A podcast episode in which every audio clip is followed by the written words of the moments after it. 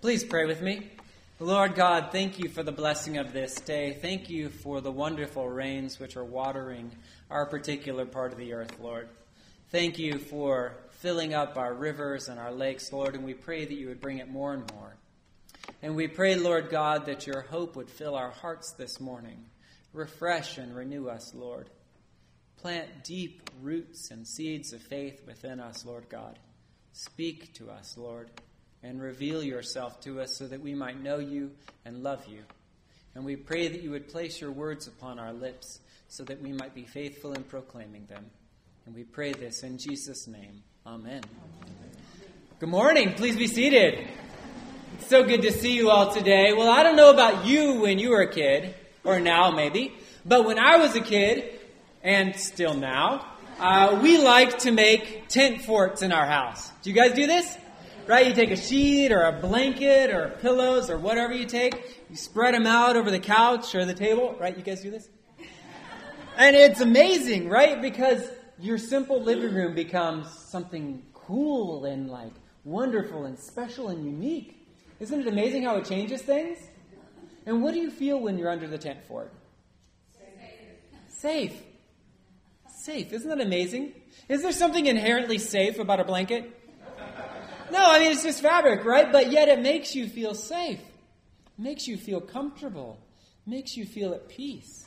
Even up here, right? It's actually kind of more comfortable to preach like this. We might have some changes next Sunday. We'll see. You know, it makes me feel like when fresh snow falls and you've got it thick on the ground, not just a little bit, but a lot, and suddenly all sound is kind of muffled, and that beautiful stillness I just that's what being in a tent fort reminds me of that, just warmer, right? It's that safety, that security, that sense of closeness. Uh, it's a beautiful feeling. And everything that goes on inside that tent is just right there in front of you. It's all right in front of your face. And it all feels so close and wonderful. Apparently, God likes to do this too. Because according to Isaiah, God stretches out the heavens like a curtain and spreads them like a tent to live in. And much like in our tent forts, God knows everything that is going inside this tent that He has created. He sees the people of the earth like grasshoppers even before Google Earth was created. Right? It's amazing.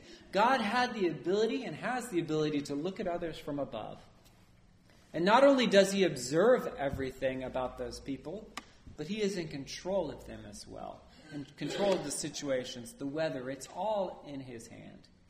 He raises up rulers and takes them down again. He creates everything, and it is all his. But God is not distant, as some would imagine him. Some argue that God is like a divine watchmaker who made the world, set it in motion, wound it up, and then kind of let it go on its own. Isaiah argues for something very different than that. And to prove this, he calls people he calls on the people to look up into the night sky and see what is there. And you know this feeling, right? When you get out in the Sierras or out in the desert and you look up in a sky that has no light pollution around it, and what do you see? Stars. Stars, just stars. You never knew there were so many stars. They're just everywhere. Around in town, sometimes you get used to seeing just a few, and it's easy to pick out constellations because that's kind of all you can see, right? But out there, it's just stars. Like, you never imagined there were so many. Apparently, on average, you can see without light pollution on a perfectly clear night between 2,500 and 5,000 stars, and that's what you're seeing. Right? That's a lot of stars. You ever try to count all those? I get to seven and I have to start over again usually. Those stars, according to Isaiah, are all known to God, every single one of them. Isaiah says, Lift up your eyes on high and see. Who created these? He who brings out their host and numbers them, calling them all by name.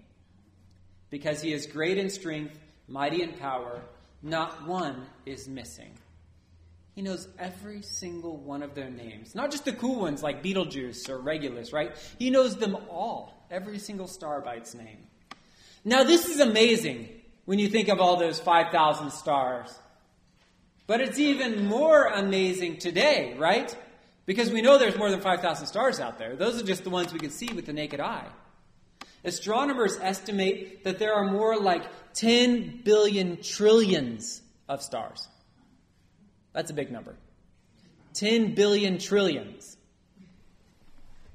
To give you some perspective of how big that number is, there are estimated to be 7 billion people in the world as of 2012. That means that there are more than a trillion stars for every single person on earth.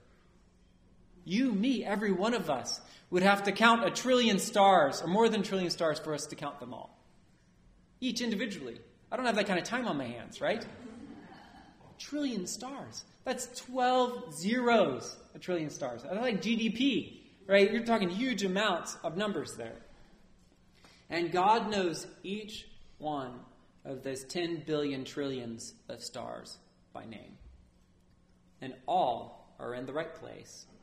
And by those stars, we can find our way as we navigate through this world, not only in direction, but to the God who created those stars and sustains them. But despite all this evidence, the evidence that was written in the sky at night, there was a fear that had crept into the hearts of God's people.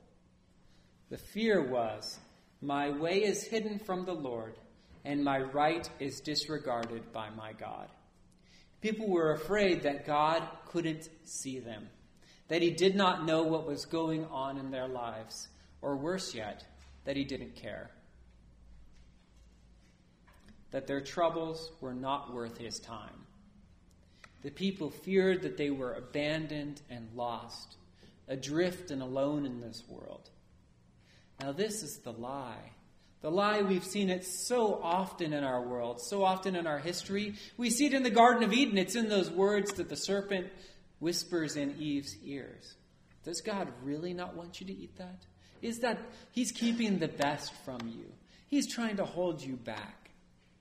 There's so much more you could be given than what God has given you. Just try the fruit.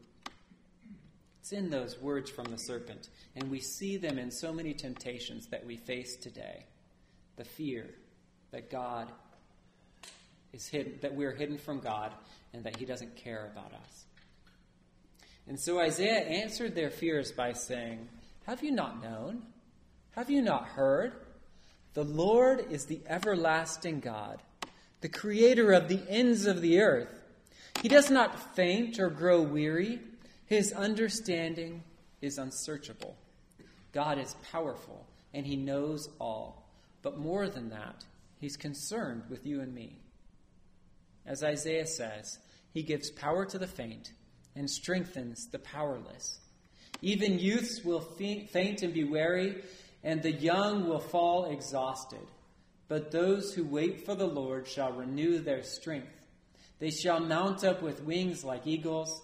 They shall run and not be weary. They shall walk and not faint. God wanted his people to know that he would strengthen the weak and failing. And who are the weak and failing? Every single person. Right? No matter how strong we might seem, how, much like, you know, Arnold Schwarzenegger or Hulk Hogan or whoever, no matter how fast we might be, like Jackie Joyner Kersee or whatever, right? We're never strong enough and we're never fast enough. We're never smart enough. We are all weak and failing. And God gives His strength to us when we ask. And when He gives us His strength, it does not run out like our strength does. His strength has no limit and no end. Today, the same fear that God's people expressed to Isaiah is present in our hearts. Can God see me? And does he care about me? The Lord, through Isaiah, wanted us to know that God can see and he does care.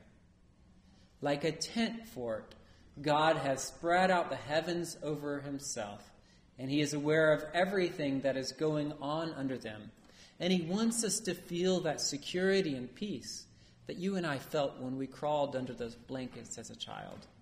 That sense of closeness, of love, safety.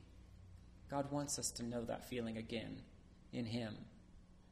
And He went to great lengths to ensure that we would feel this. The Gospel of John, chapter 1, verse 14 says, The Word became flesh and made his dwelling among us. Who's the Word? Jesus. Jesus is the Word. And he made his dwelling among us. Now, that phrase, the made his dwelling among us, that comes from a Greek word that means to encamp or to set up your tent. How's that for awesome, huh? Jesus became flesh and set up his tent among us. Right? He put out his tent blanket, his tent fort in the living room with us. He didn't want to be distant from us. A God off in the off thousands of miles away, galaxies apart from us. He wanted us to know that he was here. And so he set up his tent fort among us so that we could know the peace and provision and love of our God. He has not forgotten us. Indeed, he is right here with us now. He even gave, God gave his son the name Emmanuel, which means God with us, to remind us every Sunday as we came to our church that we come to a place where God is with us. God is here. And when you go out from this place, is God with you still? When you go to your house, is God there? And at work, He's there. He is everywhere. He is with us. And He wants us to be with Him as well. By the grace of God, may we put our faith in the God who is with us, who loves us, and who has offered Himself on our behalf. And as we do so, may we feel His peace, His hope, and His joy wash over us and envelop us like a blanket. Let's pray. Lord God, thank you that you are the God who is with us. You are the one who has given up everything to pitch your tent among us, Lord. Thank you for being here. Thank you for being present with us here as we worship you this morning, Lord. Thank you for being with us as we drove here and as we woke and as we slept. Lord, and as we go home, thank you for being with us. Help us, Lord God, to feel your presence, Lord to not merely know your presence as a mental thing, but rather to feel it, Lord, to feel you holding us, comforting us, speaking your words of peace to us. Lord, we go out into the world which is cold and often hostile. And sometimes we get confused and we forget that you are, that you are with us. Help us, Lord God, to trust in you, to believe that you are here always. We put our faith in you now, Lord. And we pray this in Jesus' name. Amen.